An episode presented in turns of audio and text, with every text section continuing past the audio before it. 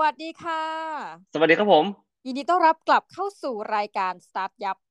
พอสตาร์ทอัพไม่มีคำว่าเรียบ ในรอบสัปดาห์นี้นะคะ ทุกท่านยังอยู่กันกับพี่โสพล โสพล สุภาพมังมีแห่ง BC Rabbit แล้วก็น้องหมีแห่ง Infinity Podcast กราบสวัสดีทุกท่านอีกครั้งนะจ๊ะ สวัสดีครับผมวันนี้เราอยู่กันแค่สองคนเงียบเหงากันเลยทีเดียวใช่ไหมน้องหมี เฮ้ยพี่ อย่าว่างั้นนี่นะ ตอนนี้เริ่มชินแล้วที่จะปล่อยให้แขกรับเชิญพูดนู่นนี่นั่นใช่ไหมแล้วเราก็แบบแล้วเราก็เป็นคนนั่งฟังเออใช่ไหมเพราะที่จริงแล้วอะเราเวลาเรามีแขกรับเชิญมามันสนุกเนาะเพราะว่าเรื่องราวของเขาอะไรเงี้ยเราเราเราได้ฟังแล้วเราก็รู้สึกว่าเฮ้ยมันสนุกจังเลยได้ฟังเรื่องของคนอื่นที่แบบมาเล่าให้เราฟังในมุมมอง ที่เอ่อบางทีเราเป็นคนนอก แล้วเราไปเราไปฟังคนอื่นอะไรเงี้ยมันก็จะมันก็จะเป็นอีกแบบหนึ่งแต่ว่า ให้เขามาเล่าเรื่องของตัวเองให้ฟังเนี่ยครับมันก็จะเป็นอีกอารมณ์ อันนี้คือเป็นสิ่งที่หลังๆมาที่ผมแบบเวลาไปสัมภาษณ์หรือว่าไปทำ interview เนี่ย มันได้เรียนรู้เยอะนะคือเราไปนั่งฟังคนอื่นเนี่ย เราเราได้เรียนรู้เยอะกว่าแบบ เราเอาเรื่องราวของเขามาเขียนอีก แล้วมันสนุกอะเอาจริง ๆ ท่านผู้ฟัง ถ้าท่านเป็นแฟนคลับรายการเราจริงๆท่านต้องรับได้ ไม่ว่าเราจะจัดสามคน ไม่ว่าเราจะจัดสองคนถูกไหมเดี๋ยวเดี๋ยวต้องบอกว่าอาทิตย์หน้าเราก็จะมีแขกพิเศษอีกแต่ว่าก็อุบอิบไว้ก่อนว่าจะเป็นใครแต่ว่า เราต้องบอกไว้ก่อนว่าเราจะพยายามดึงคนที่น่าสนใจมาพูดให้กับคนฟังเนาะแล้วก็ใครก็ตามที่เป็นแฟนคลับอะไรเงี้ยเพราะว่าที่จริงแล้วอะเรื่องราวเหล่านี้มันบางทีได้ฟังแล้วก็เรารู้สึกว่าแบบมันมีเรื่องราวที่แบบน่าสนใจเราอยากจะให้คนฟังคนอื่นได้ฟังด้วยเนี่ยก็เดี๋ยวอัปเดตของน้องหมีก่อนน้องหมีเป็นไงบ้างตอนนี้ เราไม่ได้คุยกันเลย ใช่ ต้องบอกว่าจริงๆ ทุกสัปดาห์ถ้าท่านยังจำได้นะคะความเดิมตอนที่แล้วคือว่าเราเองเนี่ยปกติอยู่สองคนต้องอัปเดตกันละกันว่าใครไปทำอะไรนะคะอืมก็ขอเมาส์หน่อยก็คือ ต้องบอกว่าในช่วงเนี้ยเป็นช่วงที่ทำงานบริหาร ในชีวิตเนี่ยถือว่าเป็นงานที่สองที่ทำงานบริหารครั้งที่สองอืมแล้วก็แต่ว่าอยู่ในตำแหน่งนี้มาได้นานสักพักแล้วก็คือประมาณห้าเดือนนะคะอืมแต่ว่าทำงานหนักขึ้นมากยังไม่น่าเชื่อ ตอนนี้มีสถิติอืมล่าสุดอ่าซึ่งเดี๋ยวจะต้องมานั่งคุยกัน สถิติล่าสุดของตัวเองก็คือว่า อยู่จนถึงประมาณสักเจ็ดโมงเช้าของอีกวัน โหเออโหดทุกเกิคนนทุกคนก็ลุมไม่ได้พอเล่าให้ใครฟังอะ มันไม่มีคนชื่นชมนะพี่ รุมอืมประนามหยามเหยียดว่าแบบว่า มันต้องแบ่งเวลาให้เป็นอืมเราแบ่งอืมเวลาให้เป็นนี่คืออยู่คาออฟฟิศเลยนะ แล้วมันก็เลยอืมเกิดคำถามที่ต้องเมาส์นิดนึงว่า พอมีวันหนึ่งเราสภาพโทรมๆไปคณะอืมเจอเด็กๆเขาก็ถามว่าอา จารย์คะอาจารย์เมื่อคืนนี่อาจารย์กลับบ้านหรือยัง ก็อันนี้เล่าให้ฟังคร่าวๆแล้วพี่สมพลเป็นไงเออบ้างไม่ได้เมาส์นานเลยตอนนี้ เออค่ะใช่ แต่ว่าถามว่าเป็นยังไงบ้างล่ะครับ ก็โอเคนะ ช่วงนี้คือ อย่างที่บอกมีโปรเจกต์ใหม่เพิ่มขึ้นมาเนาะก็คือเรื่องของการไปสัมภาษณ์ธุรกิจต่างๆ ที่อ่าที่เราแบบสนใจอะไรอย่างเงี้ยในที่ที่อยู่ในเชียงใหม่ ซึ่งตัวเนี้ยเป็นสิ่งที่ผมเองอยากจะทำมานานแล้ว และ มันเป็นจังหวะชีวิตที่เหมือนคล้าย ๆ ลงตัวพอดีเนาะได้น้องของมช ไป pre-order มา ไป pre-order น้องมาสั่งมช คือยังไม่จบเลยก็คือแบบไปไปดึงตัวมาแล้วก็บอกว่าบอกว่าเฮ้ยน้องมาทำงานด้วยกันหน่อยอะไรอย่างเงี้ยเพราะว่าน้องทำงานด้วยกันมา ตั้งแต่ตอนที่อยู่ปีปีสองครับผม ตอนนั้นก็คือฝึกงานที่ Busy Rabbit แล้วก็ฝีมือน้องดีแหละแล้วทีนี้เราก็ไปไปดึงน้องมาแล้วก็เออเนี่ยถามว่าที่น้องอยากทำงานกับพี่ไหมอะไรอย่างนี้ แล้วก็ เรามีโปรเจกต์โปรเจกต์แบบนี้แบบนี้มาช่วยกันไหมอยากทำด้วยกันไหมอะไรอย่างนี้แล้วก็น้องก็บอกได้พี่สนใจอยู่อะไรอย่างเงี้ยครับ อยากจะทำอะไรอย่างนี้ก็เออโอเคมา ก็ลุยกันพอมาถึงเสร็จปุ๊บแล้วก็ชุบชุบชุบชุบชุบตั้งแบบสเกจโจกันเลยว่าแบบเฮ้ยอาทิตย์นี้เราจะไปสัมภาษณ์ใครบ้างอาทิตย์นี้อาทิตย์นี้เราไปสัมภาษณ์ใครบ้าง ก็สนุกไปเจอนักธุรกิจหลาย ๆ คนที่แบบ เราไม่เคยมีโอกาสจะได้นั่งคุยกับความจริงจังอะไรเงี้ยอย่าไปเจออย่างพี่โชคมิงมิดเอ่ยมีวันนั้นเมื่อวานเพิ่งไปเจอคุณวิน จากวินทราเวลอะไรเงี้ยครับ ซึ่งตอนนี้เปิดธุรกิจใหม่ชื่อว่าข้าวโซอิซึ่งทุกคนน่าจะรู้จักกันช่วงนี้แบบโหแม่งฮิตมาก คนเยอะมาก คุณตันอิชิตันยังไป มันเป็นเหมือนคล้ายร้านข้าวซอยที่เป็นเหมือนฟิวชั่นเนาะ แล้วก็ทำสไตล์ออกมาเหมือนในคายญี่ปุ่น โดยความฝันของเขาก็คือว่าอยากให้คนทั่วโลกรู้จักข้าวซอยว่าข้าวซอย ก็คืออยากจะให้คนรู้เหมือนคนที่รู้จักเหมือนคนรู้จักราเมงที่มันเป็นราเมงอะ เขาอยากจะให้คนทั่วโลกรู้จักข้าวซอยว่าข้าวซอยเลย ก็คือแบบไม่ใช่แบบเคอรี่นูเดิลอะไรเงี้ยอยากจะให้เขารู้จักว่านี่คือข้าวซอย แล้วก็อยากจะขายให้คนต่างชาติให้ได้ อยากจะขายให้คนแบบญี่ปุ่นให้ได้ อยากให้คนญี่ปุ่นเนี่ยกินข้าวซอยของเขาอะไรประมาณเนี้ยนี่คือเป้าหมายแบบใหญ่มากอะ มันไม่ใช่แค่แบบฉันอยากจะทำข้าวซอยจานสามสิบห้าบาทสี่สิบอะไรเงี้ยเขาบอกว่าตอนที่เริ่มทำธุรกิจจริงๆอะเขาก็รู้สึกว่าเนี่ยเออถ้าสมมติว่าแฟนอยากจะทำแบบข้าวซอยจานละสี่สิบห้าห้าสิบอะไรเงี้ยเหมือนร้านข้าวซอยทั่วไปอะรสชาติข้าวซอยอะ มันก็โอเคนะไม่ใช่ว่าแฟนเขาเนาะเป็นคนคิดสูตรข้าวซอย เพราะว่าแฟนเขาเนี่ยทำมาก่อนหน้านี้ละสามสิบปีตอนนั้นนะตอนที่รุ่นรุ่นคุณแม่อะไรเงี้ยแล้วก็เขาก็เอาสูตรเนี่ยกลับมาพลิกอีกทีหนึ่งแล้วเขาก็ถามว่าเอ้ยอยากจะขายข้าวซอยแบบไหน ถ้าคุณอยากจะขายข้าวซอยจานละสี่สิบห้าสิบผมจะไม่ออกตัวว่าเป็นเจ้าของร้าน แต่ถ้าสมมุติว่าคุณอยากจะให้ผมเนี่ย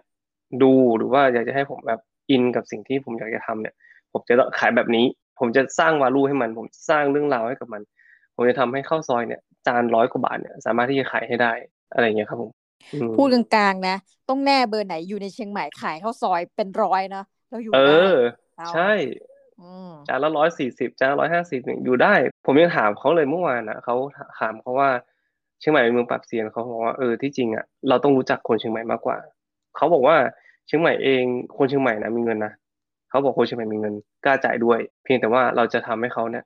กล้าจ่ายยังไง แบบเนี้ยคือแบบเขาวินทราเวลเขาเจอโควิด กระทบเขาไปทำอะไรเขาไปทำมาสังหาเขาไปทำอะไรเขาไปทำร้านอาหารอะไรเงี้ยคือ มันเหมือนคล้ายกับว่าเขาก็ลองทำนู่นทำนี่ทำสิ่งที่ตัวเองอยากจะลองทำมา มาแล้วสักพักหนึ่งแต่ว่ายังไม่เคยได้ทำเพราะว่าไม่มีเวลา แต่ว่าตอนนี้โควิดทำให้เขาช้าลงแล้วก็งานทราเวลของเขานะครับ ก็ก็ต้องปิดเนาะพนักงานไม่เคยไล่ออกสักคนหนึ่งปีหนึ่ง เสียเงินไปหลายล้าน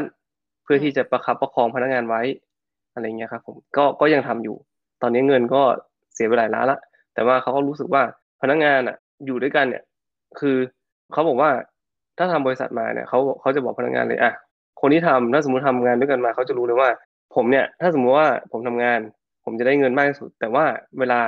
มีปัญหาอะไรเนี่ย ผมจะเป็นคนที่เสียมากที่สุดด้วยเหมือนกันพนักงานทุกคนจะเข้าใจ แล้วก็เขาจะเชื่อว่านี่คือสิ่งที่เขาแบบ ส่งต่อให้พนักงานได้อะไรเงี้ยคือแบบเราจะคุ้มครองพนักงานทุกคนที่อยู่ด้วยกัน จะทำให้เขามีอาชีพอยู่ให้ได้อะไรเงี้ยก็คือไม่เคยไล่พนักงานเลย ตั้งแต่โควิด นี่เป็นบริษัทท่องเที่ยวนะบริษัทท่องเที่ยวก็ยังอยู่อะไรเงี้ยแล้วก็พนักงานที่เคยทำงานบริษัทท่องเที่ยวตอนนี้ก็มาเสิร์ฟที่ร้านอาหารอะไรประมาณเนี้ยอันนี้คือมันเป็นอะไรที่แบบมันเป็นเรื่องราวที่ถ้าคนข้างนอกอะครับน้องมีถูกไหมเห็นร้านข้าวซอยหรือว่าร้านข้าวซอยแบบเนี้ยที่มันเป็นเหมือนคล้ายฟิวชั่นอะไรเงี้ยแล้ว มันไม่มีเรื่องราวประกอบอะเขาก็จะคิดแค่ว่า เออ มันเป็นแค่แบบร้านข้าวซอยฟิวชั่นที่ขายความหรูหราหรือว่าขายแบบวัตถุดิบดีๆอะไรเงี้ย แต่ที่จริงแล้วมันไม่ใช่มันมีเรื่องราวที่มากกว่านั้น ซึ่งการไปสัมภาษณ์เอยหรือว่าการไปคุยเนี่ย มันทำให้เราเห็นมุมมองต่างๆ แล้วก็ทำให้เราเห็นแนวคิดของคนทำธุรกิจจริง ๆ ซึ่งก็อันนี้คือเป็นสิ่งที่ผมอินอินมากช่วงนี้นะอินเรื่องการสัมภาษณ์ธุรกิจต่างๆ สนุกประมาณนั้น แต่อยากรู้ได้ทำสถิติไหมว่าแบบว่า เราสัมภาษณ์ไปกี่ธุรกิจ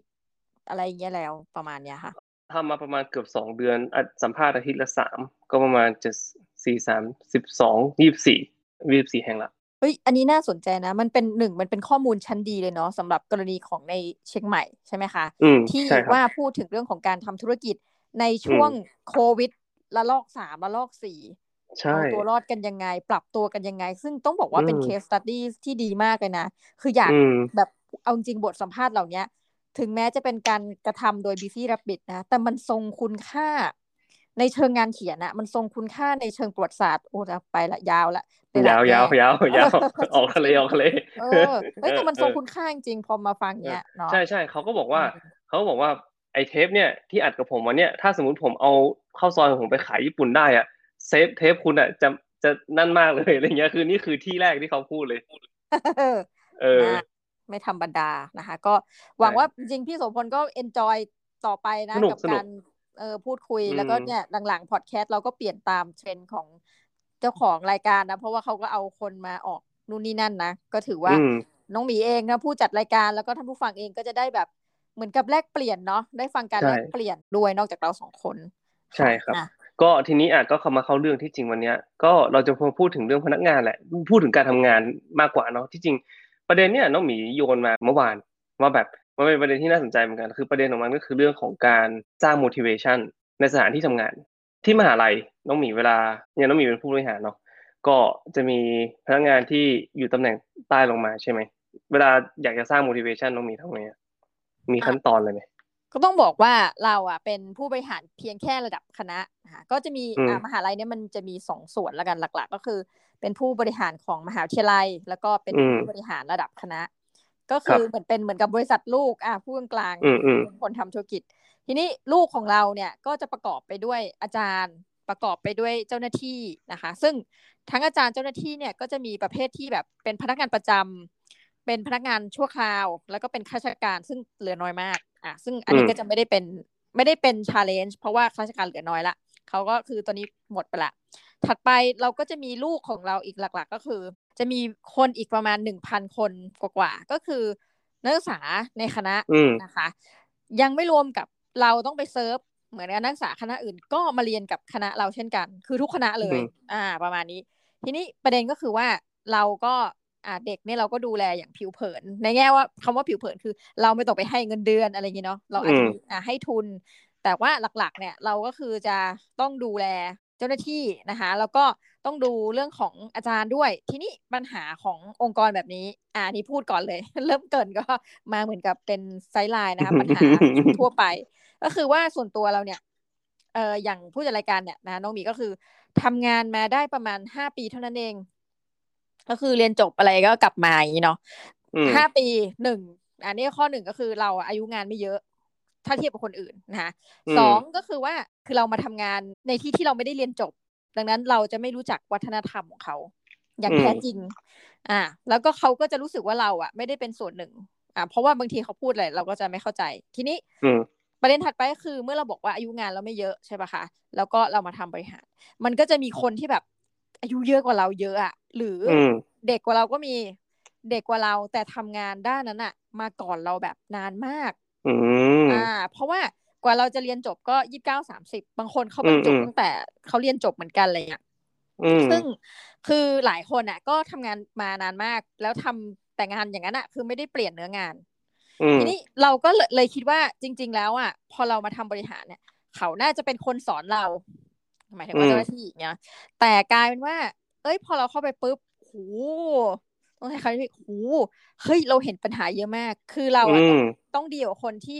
ทำงานอย่างนั้นมาเป็นสิบปี แต่ทำไมงานมันเฮ้ยทำไมมันอยู่อย่างนี้นะยังอยู่ที่เดิมอะไรอย่างเงี้ยหรอกับอีกกลุ่มหนึ่งก็คือกลุ่มนี้จะดีลยากที่สุด คือกลุ่มอาจารย์เหตุผลเพราะว่าอาจารย์เนี่ย เราคิดเองนะ อันนี้พูดกลางๆนะคะ ไม่ได้บอกระบุคณะอะไรพูดรวมๆบอกว่า อาจารย์เนี่ย มักจะคิดว่าตัวเองอะ เก่งอ่าซึ่งนี่คือปัญหา เพราะว่าเพราะว่าการที่คิดว่าเก่งเนี่ย มันอาจจะเป็นเราเราตั้งคำถามนะ อันนี้ส่วนตัวจริงคือเพราะส่วนตัวจะชอบบอกถ้าจัดรายการพี่โสพลเป็นปี พี่โสพลจะเข้าใจว่า อย่างเราจะพูดเองว่า เราเป็นคนไม่เก่ง อืมคือเราเป็นคนไม่เก่งแล้วเรายอมรับ แล้วเราต้องไปทำงานกับอาจารย์ ซึ่งทุกคนคิดว่าตัวเองเก่ง แต่พอเราเองซึ่งเป็นคนไม่เก่ง แล้วเราก็จะแบบคือรู้ว่าตัวเองไม่เก่ง แต่ว่าคนอื่นอะเหมือนกับเราจะตั้งคำถามว่าอ้าวแล้วพี่ไม่รู้ว่าพี่มีปัญหาเรื่องนี้หรืออะไรอย่างเงี้ยอืมอ่า มันก็จะมีอาจารย์ที่แบบ อะคิดว่าตัวเองเก่งเนี่ยไม่เป็นไร แต่จะเก่งแต่ไม่ผลิตงาน อืมอ่า ไม่ผลิตงาน อันนั้นที่ก็ประเด็นหนึ่งถัดไปนอกจากไม่ผลิตงาน ไม่สอนหนังสือ คือโดดสอน มันก็มีเรื่องกะวินัยเข้ามาเนาะอาจารย์โดดสอนได้ด้วย เออ โดดสอนเอาไปไหนหรือ หรือแบบสอนไปอย่างนั้นอะสอนไป ให้รู้ว่าเออฉันมาทำงาน คือมีหลายแบบมาก แล้วก็ทีเนี้ยมหาลัยอะมันก็จะวัดผลงานที่มันจะมีเรียกเดี๋ยวนี้ศัพท์มันเยอะมากแบบ TRL คือไม่ต้องสนใจแต่ว่า ผลงานเป็นแบบเชิงนวัตกรรม ผลงานที่มันอยู่นอกเหนือจากการตีพิมพ์ แต่เดิมเนี่ยเราอาจจะวัดคุณค่าแค่ประมาณการตีพิมพ์ เพราะว่ารายได้งานวิจัยอะไรอย่างนี้ใช่ไหม อ่ามหาลัยรายได้มันแน่นอนแต่เดี๋ยวนี้เฮ้ยมันมีตัวชี้วัดเยอะปรากฏว่าเราอะ จะกลับมาอีกครั้งคือ เราจะมีคนที่แค่เออวิจัยไม่ได้แล้ว เราก็ต้องเอาคนที่แบบผลิตนวัตกรรมหรือใด ๆ หรือสร้างไรายได้ให้แก่คณะทีเนี้ย ไก่แค่สอนนะอย่างเดียวเนี่ย หลายคนก็ยังมาสอนไม่เต็มสี่สิบห้าชั่วโมงสามหน่วยกิจเลยเนื้อไหมเหมือนว่าวิชาตัวเองที่รับอะบางคนก็คือแค่มามาสอนแล้วก็จบ อยู่บ้านเรียนออนไลน์สบายเลยอาจารย์ไม่เข้ามหาลัย เราอะรู้สึกว่ากลุ่มเนี้ยดีลยาก เพราะคิดว่าตัวเองเก่ง แล้วก็พอไม่รับผิดชอบหรืออะไรแบบเนี้ย ก็จะไม่รู้สึกว่าเป็นเป็นอะไรที่ต้องปรับเพราะบอกว่ามันเป็นสไตล์เฮ้ยเราใช่ไหมคนแบบนี้ในองค์กรเออเป็นสไตล์แบบเดี๋ยวมาอัดทีเดียวอะไรเงี้ย อ่าแต่ไปยุ่งเรื่องอะไรไม่รู้นะหรือบางคนก็รับงานนอกซึ่งสุดท้ายพี่ทั้งหมดทั้งมวลเนี่ยมันก็ส่งผลคือหนึ่งคนไม่เท่าไหร่แล้วมันก็เป็น ทั้งหมดทั้งมวลเลยนะจริงๆเรากลายเป็นองค์กรแบบซอมบี้อะน่ากลัวมากองค์กรซอมบี้เลยนะก็เลยกลายเป็นปัญหาเรื่องว่าเอ้ยเราจะสร้าง motivation ยังไงใน workplace ใช่ไหมใช่ เพราะว่าของเราเป็นสองฟังก์ชันคือ เนื่องจากอาจารย์ไม่จำเป็นต้องเข้าคณะ อืม อ่า เจ้าหน้าที่ต้องเข้าแล้วมีระบบสแกนนิ้วเขาก็รู้สึกว่ามันไม่แฟร์เขาจะขี้เกียจบ้างไม่ได้เหรออ่าพุ่งตรงอืมเอออันนี้มันเห็นได้ชัดไงว่า มันมีระบบ เราพูดกลางๆนะ มันมีโครงสร้างบางอย่างที่ทำให้ไม่เท่าเทียมกัน ในขณะที่กลุ่มหนึ่งไม่ถูกบังคับให้มา จะหายไปเป็นเดือนก็ได้ใช่ไหมกับอีกกลุ่มหนึ่งต้องมาทุกวันน่ะแล้วต้องทำงานแล้วต้องอะไรอย่างเงี้ย อ่า ก็จะมาปรึกษาว่าเอ๊ะอย่างนี้จะทํำยังไงดี อืมก็ที่จริงผมไปนั่งลิสต์มาเนาะเอ่อสิ่งที่เอาเอาอันนี้คือพูดถึงประสบการณ์ที่เราทำมาแล้วกันผมลิสต์มาประมาณห้าข้อกับการสร้าง motivation ในในที่ทำงานเนี่ยครับ แล้วก็เดี๋ยวน้องหมีค่อยๆเสริมแล้วกันเนาะอันไหนที่อยากจะเสริมก็เสริมเข้ามา แล้วก็อันไหนที่ไม่เห็นด้วยก็บอกว่า เอ้ยอันนี้รู้สึกว่าไม่ใช่อะไรเงี้ยครับ ก็อันนี้ผมเอาพูดตามประสบการณ์ที่ตัวเองผ่านมาแล้วกัน คืออย่างแรกอะสิ่งที่ผมพยายามจะทำเนาะก็คือเรื่องของการสื่อสารให้มากขึ้น increase communication เนาะก็คือเรื่องนี้มันเป็นอะไรที่เราทุกคนพูดกันอยู่ละ ผมเชื่อนะว่าอย่างน้องหมีเองหรือว่าในอาจารย์ทุกคนก็จะแบบเอ้ยเนี่ยก็คุยกันเยอะๆสิมันถึงจะ เข้าใจกันถูกไหมแต่ถามว่าทำจริงไหมก็ไม่ทำถูกไหมก็มัวแต่แบบวางท่ากันนู่นนั่นนี่อะไรเงี้ยครับ ไม่เคยมีการมานั่งแบบเฮ้ยเปิดอกหรือว่าอะไรอย่างนี้ใช่ไหมน้องหมีเคยเรียกอาจารย์หรือว่าอะไรพวกนี้เข้ามาคุยปะเออถ้าพูดกันตรงๆก็ ถ้าเรียกก็จะเรียกไม่ได้เรียกเดี่ยว เพราะว่าอาจารย์ผู้ใหญ่เยอะไงก็ไม่เรียกเดี่ยวก็จะเรียกเป็นกลุ่ม ซึ่งอันนี้เป็น lack of communication เลยเพราะว่าการสื่อสารหมู่กับการสื่อสารใช่การสื่อสารหมู่กับการสื่อสารเดี่ยวนี่ต่างกันมากนะ ผลต่างกันค่ะ ใช่ เพราะฉะนั้นเนี่ยการสื่อสารเดี่ยวเนี่ยจำเป็น อันนี้ผมผมบอกเลยว่าที่จริงแล้วครับ การนั่งคุยหรือว่าอย่างน้อยอะถ้าสมมุติแบบ ถ้าไม่ถ้าไม่มีเวลาได้มานั่งคุยจริงๆอะไรเงี้ยก็พิมพ์คุยกันแชทคุยกันอะไรเงี้ยครับ ใส่เวลาให้เขาไป หรือว่าก็แบบซูมคุยกันอย่างนี้ก็ยังได้นะเพียงแต่ว่าเราต้องให้เราต้องให้เวลากับเขาคุยกับเขาแบบเอ่อพนักงานเองอะไรเงี้ยครับ เวลาเขามี concern เนี่ยเขาจะมองหาหัวหน้าก่อน ถูกไหมเขาไม่ได้มองหาเขาไม่ได้มองหาพนักงานข้างล่างนะเขาไม่ได้มองหาลูกน้องของเขานะเขามองหาหัวหน้าก่อนว่าแบบเฮ้ย ถ้ามีปัญหาแบบนี้เขาจะทำยังไง จะมีคนช่วยเขาได้ยังไง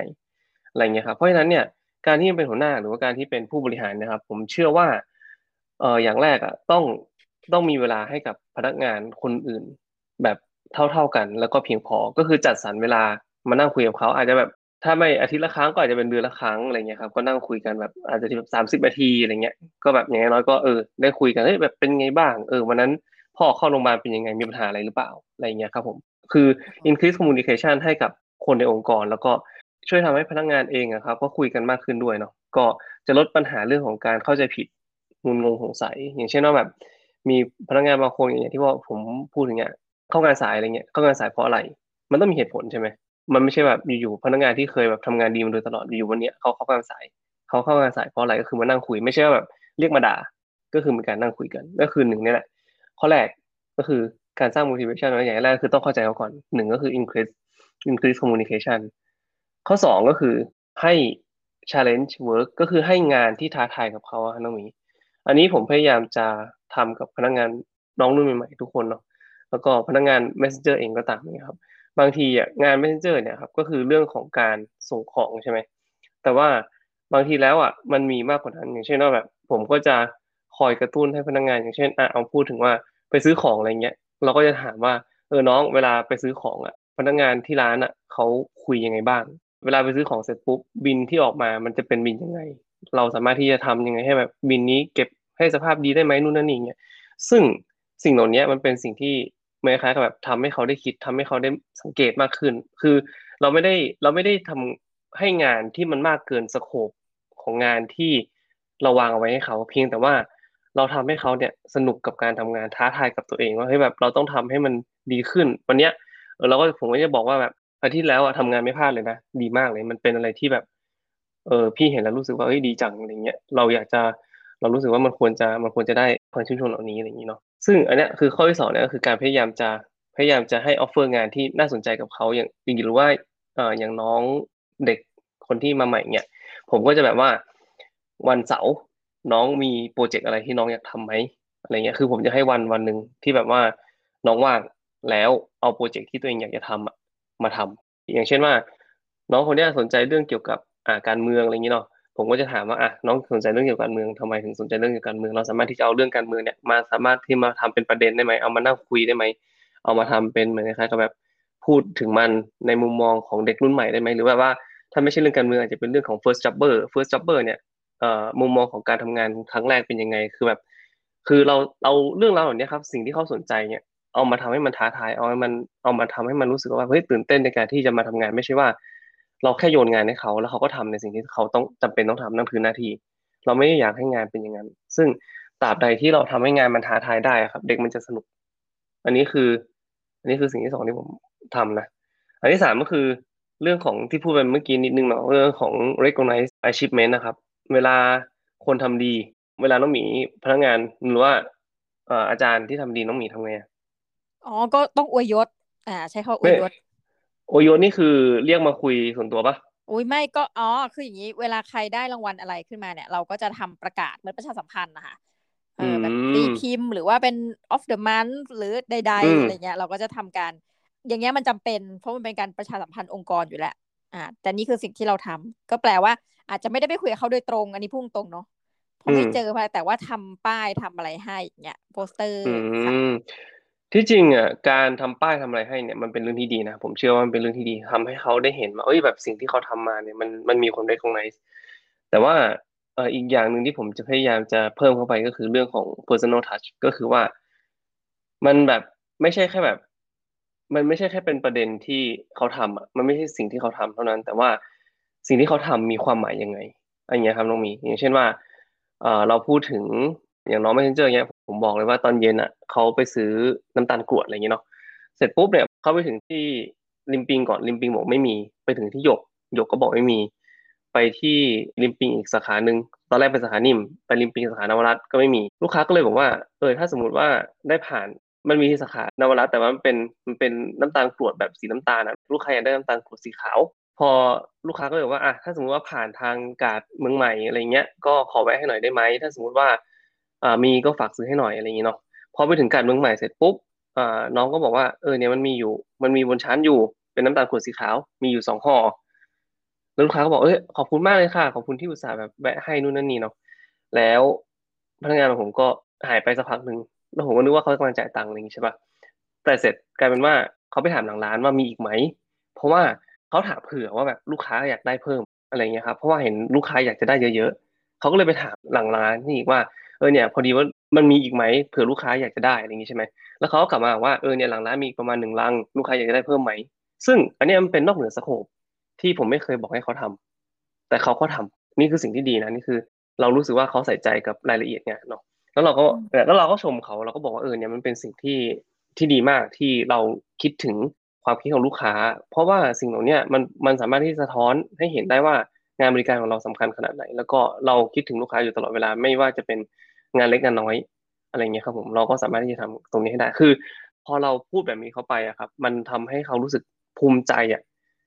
ในสิ่งที่ตัวเองได้ทำมันไม่ใช่แค่ เออ มันเป็นหน้าที่ของฉัน ฉันทำแบบนี้ฉันถึงได้เลกองไนซ์ก็คือก็จบถูกไหม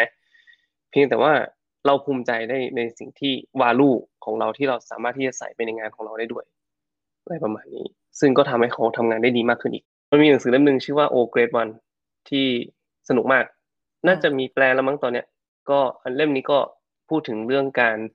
recognize achievement แล้วก็ถ้าสมมติใครสนใจ เรื่องนี้ก็เป็นเหมือนคล้ายกับแบบเรื่องแต่ง แต่ว่าก็สนุกดีเป็นเรื่องขององค์กรการทำการทำงานด้วย เพราะฉะนั้นถ้าสมมติใครสนใจเรื่องธุรกิจก็เล่มนี้ก็สนุกครับผม เรื่องที่สี่ก็คือเรื่องของเพื่อนในที่ทำงาน อันนี้ผมเชื่อว่าสำคัญเหมือนกัน คนที่ทำงานในบริษัทนะครับ ถ้าเขามีเพื่อนนะ เขามีเพื่อนที่ดี มันจะทำให้มอรัลเนาะก็คือแบบความคิดหรือว่าความสุขของเขาเนี่ยมันเพิ่มขึ้นในการทำงานอะไรเงี้ยครับมีคนได้พูดด้วย มีคนได้แบบได้เล่นด้วยอะไรเงี้ยซึ่งผมก็จะพยายามเวลาเอาพนักงานเข้ามาครับ ก็จะแบบเออเนี่ยไปกินข้าวกับคนนี้สิหรือมันก็แบบพยายามแบบแมชกันอะเออไม่รู้สิคือผมแค่รู้สึกว่าเอาเข้ามาเสร็จปุ๊บก็พยายามดันเขาให้เข้ากลุ่มให้ได้อะไรประมาณเนี้ยแล้วก็พอดันเขาให้เข้ากลุ่มได้เสร็จปุ๊บมันก็จะมันก็จะพากันไป คือเราจะมีหัวที่อะแข็งแกร่งอยู่ละแล้วหลังจากนั้นเราก็จะบอกว่าเออเนี่ยช่วยดูแลน้องด้วยเนอน้องเข้ามาใหม่อะไรอย่างนี้เออฝากน้องด้วยนะ น้องแบบเออทำอะไรไม่ดีก็ฝากดูด้วยว่าทำแบบนั้นแบบนี้นะอะไรเงี้ยก็ฝากดูกันมีอะไรก็บอกอะไรประมาณนี้ น้องทำอะไรไม่ดีก็บอกจะได้มานั่งคุยกัน เพราะฉะนั้นเนี่ย ผมว่าการที่เอาคนใหม่เข้ามาหรือว่าการสร้างทีมนะครับ การมีเพื่อนที่อยู่ในทีมมันทำให้เรารู้สึก เรารู้สึกเป็นส่วนหนึ่งของทีม และทำให้ ทำให้เราอยากจะอยู่ด้วยกันแข็งแกร่ง แล้วก็มีอะไรก็ช่วยเหลือกัน อันนี้คือข้อที่สี่เนาะข้อที่ห้าก็คือเรื่องของ independence increase independence อันนี้อาจจะตรงข้ามกับที่น้องหมีพูดเมื่อกี้เนาะว่าเฮ้ยถ้าแล้วเราเราให้อยู่แล้ว เออ เราให้เราให้ independent ไปแล้ว ยิ่งแบบยิ่งยิ่งเตลิดเป้าวะอะไรประมาณนี้ครับผม ซึ่งอันนี้แหละเป็นสิ่งที่ยากแต่ว่าเป็นสิ่งที่สำคัญเป็นสิ่งที่ยากแต่เป็นสิ่งที่สำคัญ และเป็นสิ่งที่ควรจะทำ ซึ่งเราไม่สามารถที่จะ micro manage ทุกคนได้เนาะไม่ใช่ไม่สามารถหรอกทำได้แหละ แต่ไม่ควรจะทำเข้าใจไหมคือแบบ เราโยนงานให้เสร็จปุ๊บคุณควรจะเชื่อมั่นว่าเขาจะทำได้เสร็จแล้วก็ทำได้ดี พอทำอ่าถ้าสมมติว่าทำไม่เสร็จทำไม่ดี เราก็ต้องมานั่งคุยกันว่าทำไม่เสร็จทำไม่ดีเพราะอะไรอะไรเงี้ยครับอ่าการให้อิสระในการทำงานเนี่ยมันช่วยเพิ่ม self motivating environment ก็คือสร้างสภาพแวดล้อมที่เขารู้สึกว่าเขาต้องกระตุ้นตัวเองเพื่อที่ทำให้ตัวเอง ดีขึ้นอะไรอย่างนี้ ซึ่งผมก็อันเนี้ยคือที่ผมบอกกับน้องมีไปเมื่อเมื่อกี้ก็คือว่าอย่างเช่นว่าอ่าอย่างวันเสาร์อะไรเงี้ยผมก็จะให้น้องแบบทำโปรเจกต์ที่ตัวเองสนใจเนาะมันเหมือนเป็นการกระตุ้นความรู้สึกบางอย่างที่อยู่ข้างในว่าเขาเนี่ยเออมีอิสระในการที่จะเลือก พอเขาได้เลือกเสร็จปุ๊บเนี่ยมันเหมือนคล้ายกับเขามี control control over job อะครับ over สิ่งที่เขาทำเนาะมันจะทำให้เขารู้สึกว่าอ่าโอเคนี่แหละคือฉันสามารถที่จะ ดูแลได้ มันจะดึงความสามารถของเขาออกมา คือมันจะทำให้เขารู้สึกว่าเออเนี่ย นี่คือสิ่งที่เขาแบบ own นะ เป็นสิ่งที่เขาแบบนี่คือเป็นของของเขาจริงๆอะไรเงี้ย มันทำให้เขารู้สึกอืมนี่แหละ ไม่ใช่ว่าเป็นของบริษัท แต่ว่าเป็นของเขาแล้วก็ถึงแม้ว่ามันจะเป็นงานของบริษัทก็ตาม แต่เขาก็จะรู้สึกว่าเออเนี่ยเขาทำส่วนนี้นะเขาดูแลส่วนนี้แล้วเขาจะรู้สึกว่าเออภูมิใจกับมันนะครับก็ให้อิสระในการตัดสินใจให้อิสระในการให้อิสระในความสนใจของเขา แล้วก็ที่จริงไม่พอนะ นอกจากให้อิสระแล้วอะเราต้องเป็นคนที่ให้ feedback ด้วย ก็คือว่าให้เขาได้ทำในสิ่งที่ตัวเองอยากทำก็จริง แต่ว่าเราเองก็ต้องเป็นคนทำ feedback ว่าเออเนี่ยสิ่งที่ทำออกมามันเป็นยังไง มีข้อดีข้อเสียยังไงเฮ้ยเราทำแบบนี้ได้ไหมโยนหลาย ๆ project หรือว่าหลาย ๆ มุมมองให้เขาไปครับ คือ แต่ว่าก็ยังให้อิสระในการให้เขาเลือกตัดสินใจอยู่ ถ้ามันตราบใดที่มันมันยังออกมาดีมันยังออกมาน่าสนใจอะไรเงี้ยก็ก็อาจจะแบบเป็นเราเป็น guideline ไปให้เขาแบบเดินไปข้างหน้า นี่คือห้าข้อที่ผม list ออกมา ก็ถือว่าดีนะพี่ไอจริง ๆ อะ มันก็ไม่ได้ แค่บอกเพื่อสำหรับองค์กรใดองค์กรหนึ่งนะมันก็เป็นภาพรวม จริง ๆ ส่วนตัวก็จะมองว่าเอ้ยการสื่อสารเนี่ยเป็นเรื่องสำคัญใช่ไหมการให้ความเป็น independence อันนี้อาจจะเป็นสำหรับบางองค์กรที่แบบอันจริงถ้าแบบยิ่งแบบข้าราชการยิ่งอันนี้เนี่ยจะพูดแทนเนาะยิ่งหลายองค์กรอะที่มันจุกจิกอะพูดตรงความ independence คือหลายคนอะ คือระบบความหยุมหยิมของงานอะทำให้หลายคนไม่กล้าทำงาน อันนี้ก็เป็นข้อเสียนะ ซึ่งต้องปรับปรุงหมายความว่าทำอะไรปุ๊บกลัวผิดอะพี่กลัวผิดระเบียบกลัวโอ้โหคือสุดท้าย safe zone ไม่ต้องทำอะไร หรือทำแบบเดิมที่ทำมาสบายสุด อันนี้เสริมนิดนึงว่าวันนั้นเขาสัมภาษณ์ว่า เป็นรายการอะไรสักอย่างขอโทษค่ะอยาก reference แต่ลืม แต่เขาเขาถามว่าไม่ชอบอะไรเกี่ยวกับคนไทยบ้างเวลาทำงานด้วยกัน ก็ไปถามถามดีนะไปถามครูโรงเรียนอินเตอร์ คือฝรั่งที่แบบทำงานในไทยนานๆอะไรเงี้ยเขาก็บอกว่าเอ้ยสิ่งหนึ่งที่พูดตรงกันเลยนะ คือว่าคนไทยเปลี่ยนแปลงยาก คือถ้าแบบเรามาด้วยไอเดียอะไรใหม่ ๆ เนี่ยแล้วเราบอกอยากจะเปลี่ยนอย่างนั้นอย่างนี้อะไรเงี้ย คนไทยก็จะบอกว่า เออ ก็แบบที่ผ่านมามันก็ดีอยู่แล้วไม่เป็นไรหรอกคือคือการการเปลี่ยนแปลงช้าเนี่ย ซึ่งอันนี้เราว่าสำคัญนะ เพราะว่าองค์กรมันจะรอดหรือมันจะตายเนี่ยในยุคสมัยเนี้ยมันก็คือการเปลี่ยนแปลง ใช่ไหมมันอยู่ที่การ คือทั้งล้มและลุกด้วยนะ resilience อีกประเด็นคือการปรับตัวเปลี่ยนแปลง ยิ่งยิ่งก่าเลยอะไรเงี้ยแบบให้เร็วค่ะ ซึ่งพอพี่โสพลพูดมาทั้งหมดทั้งมวลเนี่ยจริงๆนี่ก็อาจจะเสริมว่า ประการหนึ่งคือจะทำยังไงให้ motivate คน ตอนนี้ก็อาจจะมีลูกขู่นิดนึง บอกว่าเฮ้ยถ้ามันไม่เปลี่ยนอะคือตอนนี้แบบเหมือนกับหัวหน้าเบอร์สังกุงนะคะเบอร์หนึ่งคณะบดีก็จะบอกว่า ถ้าเราไม่เปลี่ยนแกก็ใช้เห็นภาพเลย บอกว่าสุดท้ายเนี่ยมันถ้าเราไม่ช่วยกันอย่างเช่น คือตอนนี้แต่เดิมเราสอนอย่างเดียวเพราะเราคิดว่าการเงินเรามั่นคง แต่เด็กเกิดน้อยอะไรน้อยใช่ไหมแปลว่าเราต้องช่วยกันหาลู่ทางอื่น บริการวิชาการหรืออื่น ๆ ที่สามารถพยุงองค์กรได้ในเรื่องการเงิน ซึ่งอันนี้อย่าคิดว่าเราต้องแบบหน้าเลือดหรืออะไรมันมีหลายทางมากที่มหาวิทยาลัยจะทำได้ถูกไหมพี่ขายผลิตภัณฑ์ ขายลายเส้นเออถ้าเป็นแบบคณะอย่างของแบบน้องๆแบบพวกสังคมเนี่ย ก็อาจจะไปบริการชุมชนและอื่นๆเขาก็บอกว่า เออให้คิดเนี่ย ใครคิดอะไรได้คิดเลย เพราะว่าถ้าวันหนึ่งเด็กน้อย เด็กเกิดน้อย เด็กเข้าน้อย การแข่งขันน้อย สุดท้ายเราจะพึ่งจากเด็กไม่ได้เลยเพราะอย่างโควิด เนี่ยเราก็ลดค่าเทอม แล้วสิ่งที่จะเกิดขึ้นคือจะปลดคนออกนะกดเจ้าหน้าที่ก่อนสักพักกดอาจารย์ อย่าคิดคือเขา ทุกคนอาจจะบอกว่างานแบบนี้มันมันเซฟมันเหมือนเอกชน แต่ทุกคนก็บอกเหมือนกันไงว่า อย่าคิดนะว่าต่อไปเนี่ยเราจะปลอดภัย เพราะว่าเราก็จะเห็นปรากฏการณ์มหาวิทยาลัย คณะถูกยุบภาควิชาถูกยุบอะไรไม่กำไรปิดเลยเราสามารถทำได้นี่ถูกไหมพี่ในในอนาคตอะถ้ามันไม่ไหวมันแล้วทำไงอะเปิดไปมันก็ไม่มีงานทำเขาก็เลยพูดให้เห็นภาพว่า เนี่ย ดังนั้นคุณจะเป็นยังไงก็ช่างในองค์กร เห็นภาพเนี้ยช่วยกันทำงาน ซึ่งก็บอกตรงๆ มันก็ไม่ใช่ทุกคนที่ฟังไปแล้วจะรับได้เราก็เลยสุดท้ายก็มานั่งคุยกันในทีม ส่วนตัวก็เสนอว่าเราเชื่อในทฤษฎี 80 20 คนประมาณ 20%ขององค์กรจะทำผลงานได้ 80 ดังนั้นโฟกัสคนกลุ่มนี้เลย แล้วมีประโยชน์ใดเช่น คนกลุ่มนี้สามารถได้รับการประเมินแล้วขึ้นเงินเดือนได้มาก แบบถูกต้องตามระเบียบทำทำเพื่อให้เห็นว่า เฮ้ยถ้าคุณสามารถที่จะ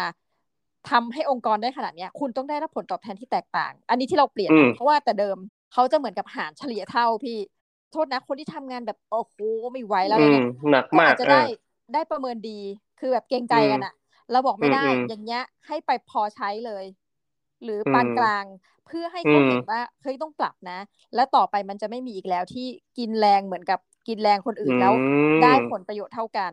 ซึ่งตรงเนี้ยเราบอกว่าจริง ๆ เรื่องเงินอะ คือการปรับเงินเดือนนะเรื่องเงินไม่สำคัญเท่ากับคนไทยกลัวหนึ่งอย่าง และคนทั่วไป lose face กลัวเสียหน้า ถ้าการโดนเช่นเนี้ยมันแปลว่าเฮ้ย ถ้ายูไม่เปลี่ยน รอบหน้ายูก็จะโดนอย่างเงี้ย คนมันก็จะเปรียบเทียบกันว่าอ้าวทำไมคนนั้นอ่าอะไรอย่างเงี้ยเท่านั้นเท่านี้เนาะที่เราพยายามจะเปลี่ยนแต่ว่า พูดตรงๆก็คือว่าสุดท้ายการมันเป็นศาสตร์ศิลป์เนาะอ่าต้องจบตรงนี้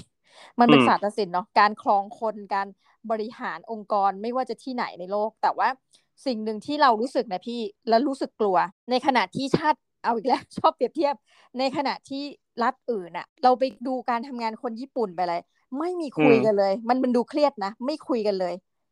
แต่งานมันคือได้แบบเป๊ะคือขยันทำงานในขณะที่เราอาจจะแบบอ่อนๆอ๋อเดี๋ยวไปกินกาแฟหายไปเข้าน้ำ ครึ่งชั่วโมงไปอีกแล้วบางทีจริงๆนะบางคนเนี่ยเราก็สังเกต ตอนนี้คือพอเรามาทำก็แบบมีแบบเราก็จะเห็นใช่ไหมเออเราก็จะเห็นเลยไปอ้าวพี่คนนี้ไปไหนเข้าน้ำอีกแล้ว เราจำได้วันนั้นเผลอพูดอ้าวพี่พี่เข้าห้องน้ำอีกแล้ววันเนี้ยคือมันมันไม่ใช่แค่ครั้งสองครั้ง แต่มันหายไปแบบไปคุยโทรศัพท์กับแฟนไปโอ้โหพี่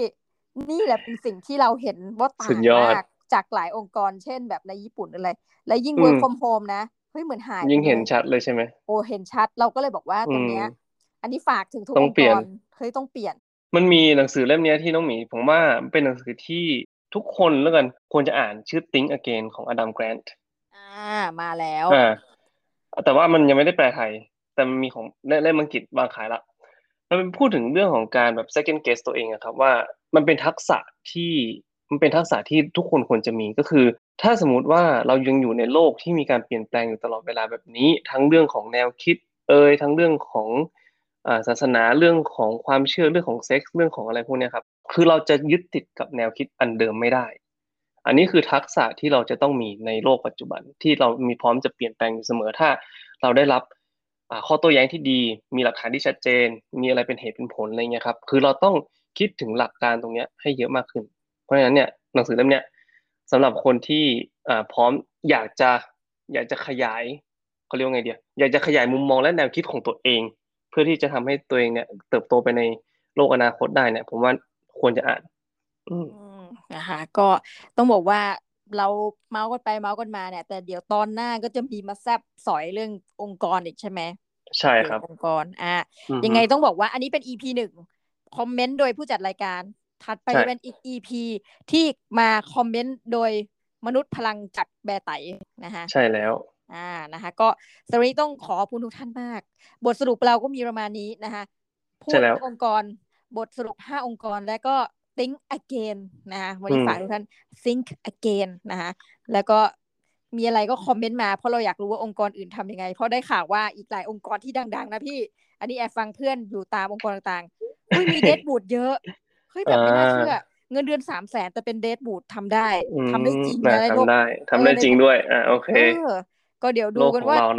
เออทำยังไงต่อไป อะสำหรับวันนี้ครับผมแหมนะคะ ต้องขอบคุณท่านผู้ฟังมากนะคะสำหรับท่านที่อยู่จนจบรายการ แล้วก็ท่านที่อาจจะคลิกเข้ามาไม่ไม่ทันถึงตรงนี้นะคะแต่ว่าเดี๋ยวเราจะกลับมาพบกันใหม่ในรอบสัปดาห์หน้านะคะสำหรับวันนี้น้องมีและพี่โสพลต้องขอลาไปก่อนนะคะ สวัสดีค่ะ สวัสดีครับผม